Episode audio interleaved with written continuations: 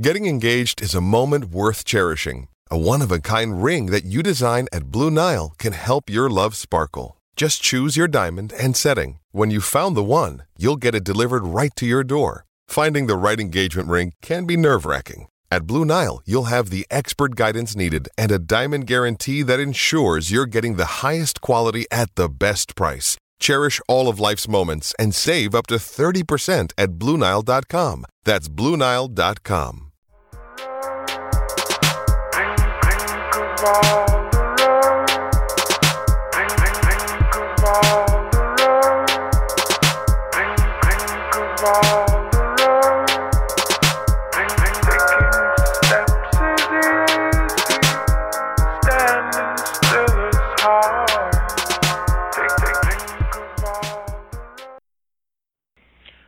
Welcome to the Orange is the New Black podcast, a podcast for diehard Bengals fans. I'm your host, Ace Boogie, and I am filling in for my guy Zim, who is under the weather right now. He's got the flu, hopefully not the coronavirus. Uh, just kidding, but he's got the flu right now, so I'm uh, flying solo for today's episode. It's been a while.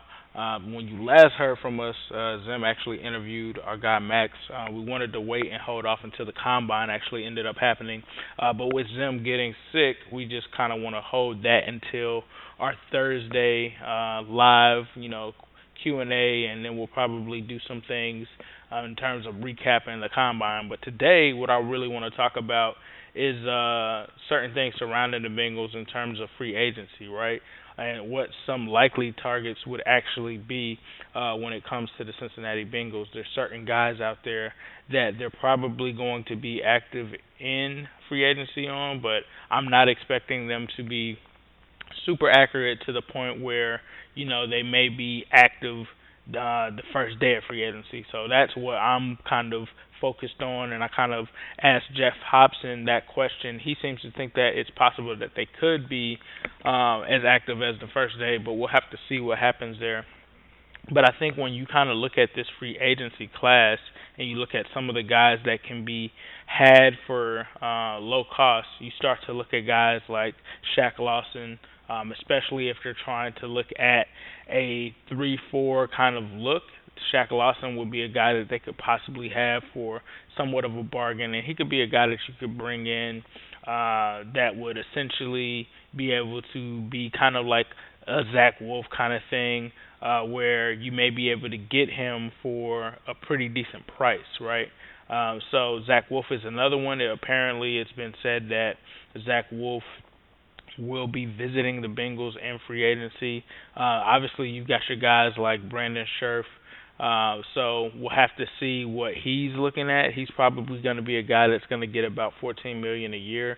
Um, he'd probably be a guy that you'd have to get, and you look at him, Joe Thuney. Uh, those are two guys that you probably have to give up double-digit millions um, per year to get, right?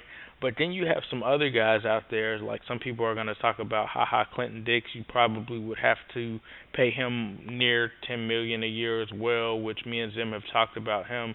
That's on Zim's wish list. But then you also have guys like DJ Reader, right? Um, DJ Reader is a nose tackle, and if they do lose uh, someone like an Andrew Billings, they could potentially go after him. Uh, I'm not sure if they will because I think that he's going to get paid as well. I think he'll be highly paid, and I think that they feel like, given Josh Tupou and and some of the other guys that they have there, not sure if that would really fit what they want to do. Um, then you got Joe Schobert, who's looking for 11 million per year. I'm not sure if they're going to go after that either. Um, so from from my vantage point, you also have guys like Trae Waynes. I think Trae Waynes is a guy that they actually may look into possibly replacing Darqueze Dennard with, especially if they go out and they do end up uh, releasing Dre Kirkpatrick as well. I think Trae Waynes could be a guy that they could look at.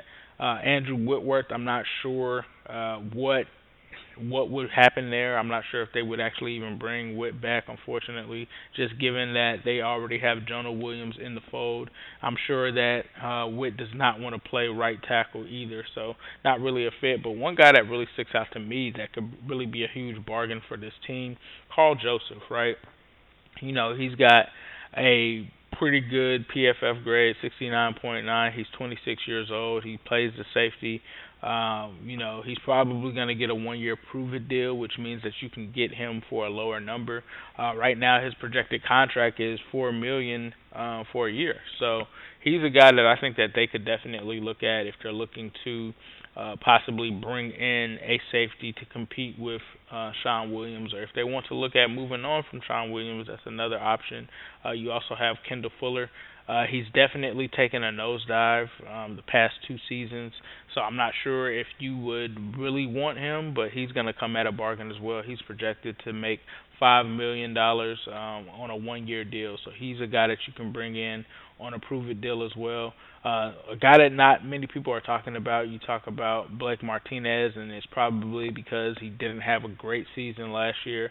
Uh, but he's a guy that could be had as well. Uh, someone they may kick the tires on. But something that's important about this whole process is that the Bengals are going to have to get this right. When you look at what they did last year uh, in terms of free agency, there were some guys that they just completely missed on, and that has been a uh, topic of discussion when it comes to free agency. Is that the Bengals are going to be looking for guys that not only uh, you know fit the mold, but actually are going to have an impact. Um, so you look at guys like Brian Bulaga. Uh, that's another guy that you could possibly get away with uh, at the tackle position. But with him being 30, you may actually be better off in the draft. So it's going to be interesting how they balance those out. Another guy that comes to mind for me, if you're looking for a you know a solid guy to go after, uh, Mackensie Alexander, uh, three years, four million dollar average. That's nothing to pay a corner who's pretty decent. Uh, you know, a few years ago in that draft, people were high on him. He kind of fell to the second round. Uh, wouldn't mind bringing him in. I mean, if you were to get rid of a BW Webb and bring him in, I wouldn't be opposed to that at all.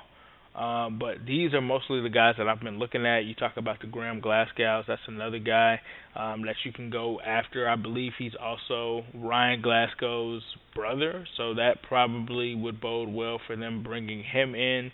You know, he's only 27. Uh, he he's got a 74.1 PFF grade uh, for 2019, so pretty solid.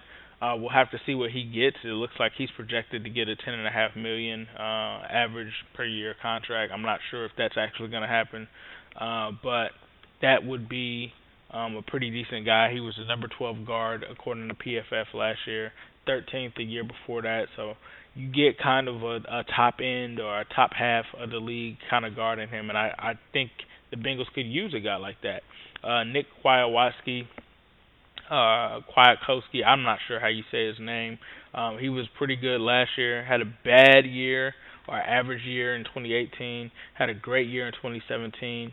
Uh, he's 26, and you might be able to get him for 3.2 and a half, uh, 3.25 million each year. Uh, I think that that's a great value pick. Uh, another guy that they could look at. Of course, Andrew Billings. We don't know what his market is really going to look like. Um, that could be a guy that the Bengals want to bring back. And then you look at their own players, such as Darqueze Dennard, Andrew Billings. Um, obviously, it's expected that they're going to franchise AJ Green. I'm not sure if they're going to do that or not. I'm not sure if that was just an old um, kind of report that kind of lingered. I'm not sure exactly uh, what that was there, but Bengals are going to have options, and I, I think that uh, even if they don't go for the super top tier guys, I think even if they just get one of those guys, they should be fine. Uh, but you know, the Bengals are gonna have to do they're gonna have to do their thing, and they're gonna have to do their research, and they're gonna have to look at guys like Danny Trevathan and some of these guys out there to determine, you know, where they can essentially fill these holes through free agency. And I like the fact that they're going um, to try to fill holes in free agency as well as the draft. And I think if, as long as they stick to that recipe, as long as they stick to that formula, they can have success. Uh, for me, I'd like to see them also make some of these moves ahead of time in terms of getting out in front of these things.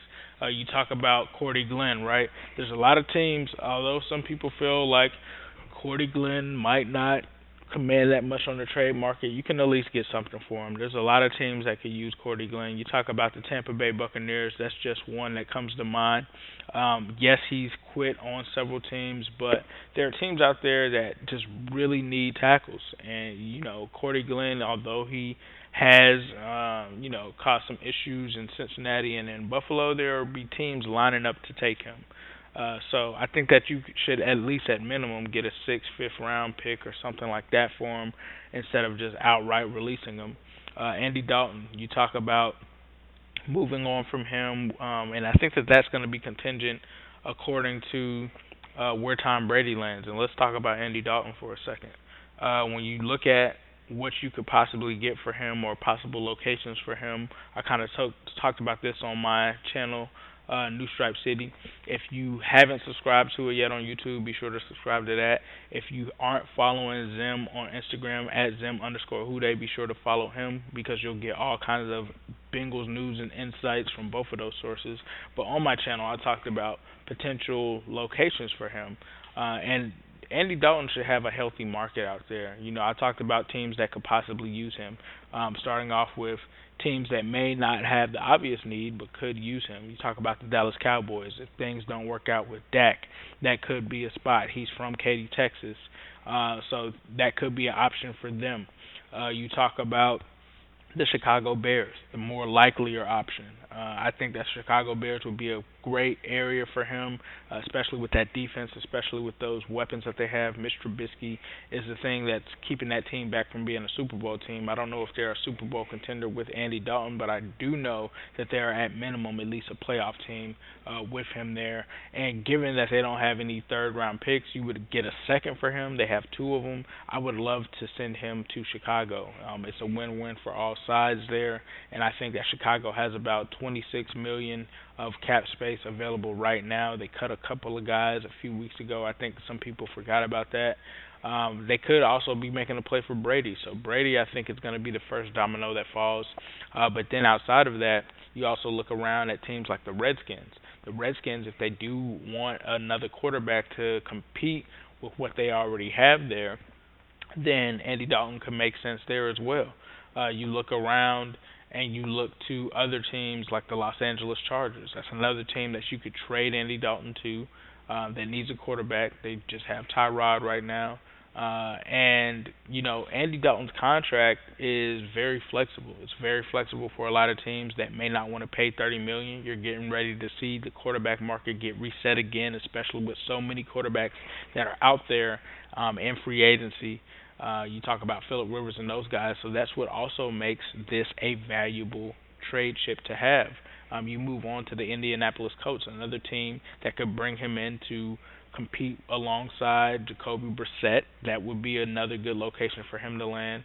Uh, a lot of pl- a lot of places that make sense. I know when they did have um, their old GM. It's, he's not the GM there anymore, but I know that they were very interested in Andy Dalton at the time. You talk about the New England Patriots, right? The New England Patriots, of course, they're going to be interested, especially with uh, the potential that Tom Brady could leave. So you could also see him with the New England Patriots. The Bengals have had a healthy relationship when it comes to trading uh, players to the Patriots, but given the the scandal of the guy recording the Bengal sideline, I'm not sure how that's going to play into it.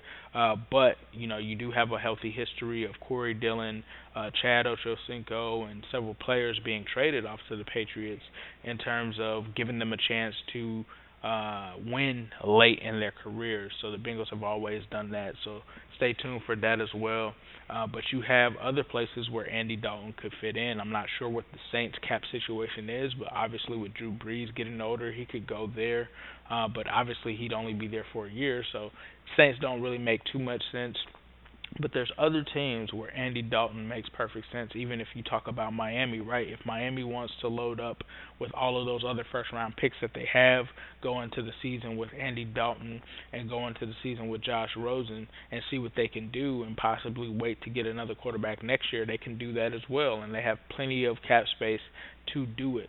Um, so there's a lot of teams out there really that could use his services, especially the Tampa Bay Buccaneers as well as a team that's moving on from Jameis Winston. And even if you feel like Jameis Winston is slightly better or maybe even worse than Andy Dalton, Andy Dalton's coming at a super discounted rate. So he's coming at 17 million a year, where you'd have to pay a Dak or a Jameis probably 30 million dollars a year. So when it comes to that standpoint, he's gonna look like a more viable option um, outside of any of these other teams. Now, with it being a vertical offense, I don't know if that's the perfect match for the Tampa Bay Buccaneers because they would probably require a, a quarterback with a slightly stronger arm.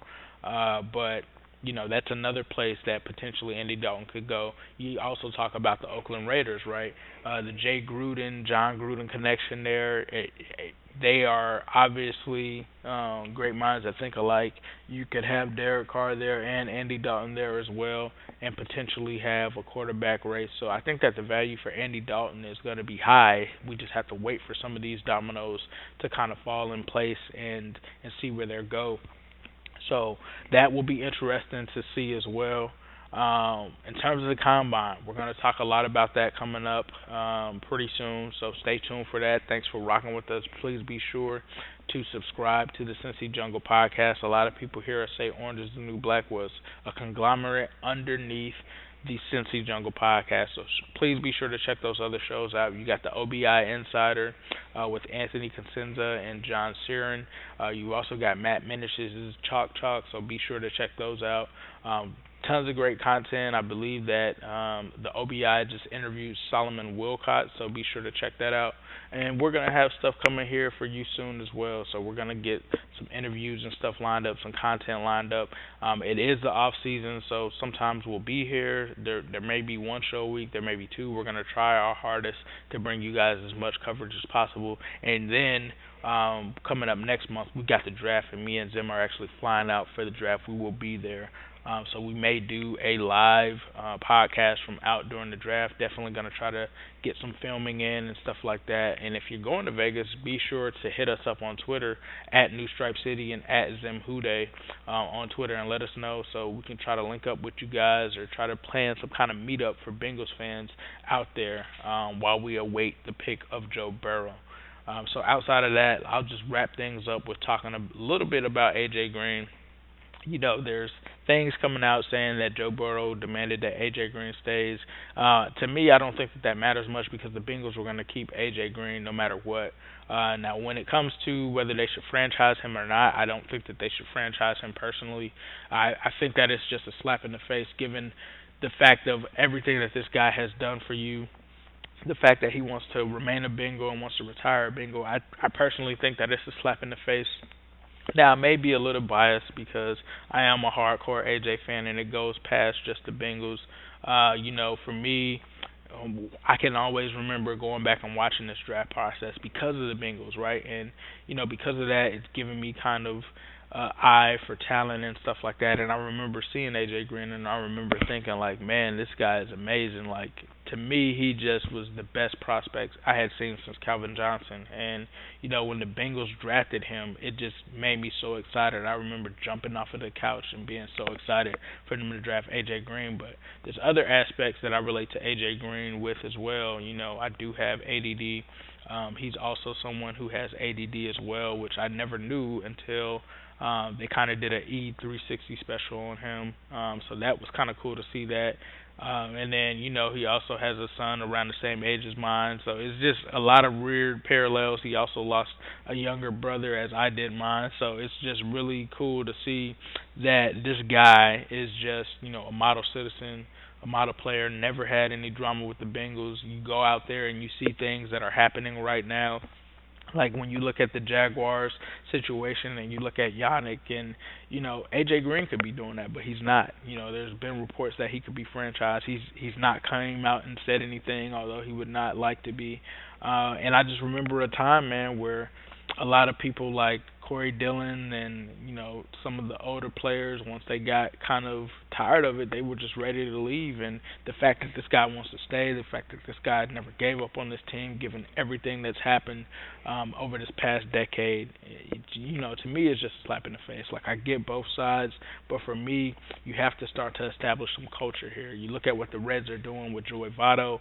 Uh, you know, they're they're remaining loyal, and some things speak louder than words, and some things are bigger than just the game itself. When you remain loyal to those players and you do right by certain players. Now, I'm not saying that you do this with you know five guys or something this year, but you have to have a guy that can become the ambassador of your team, and the Bengals are sorely lacking that right now.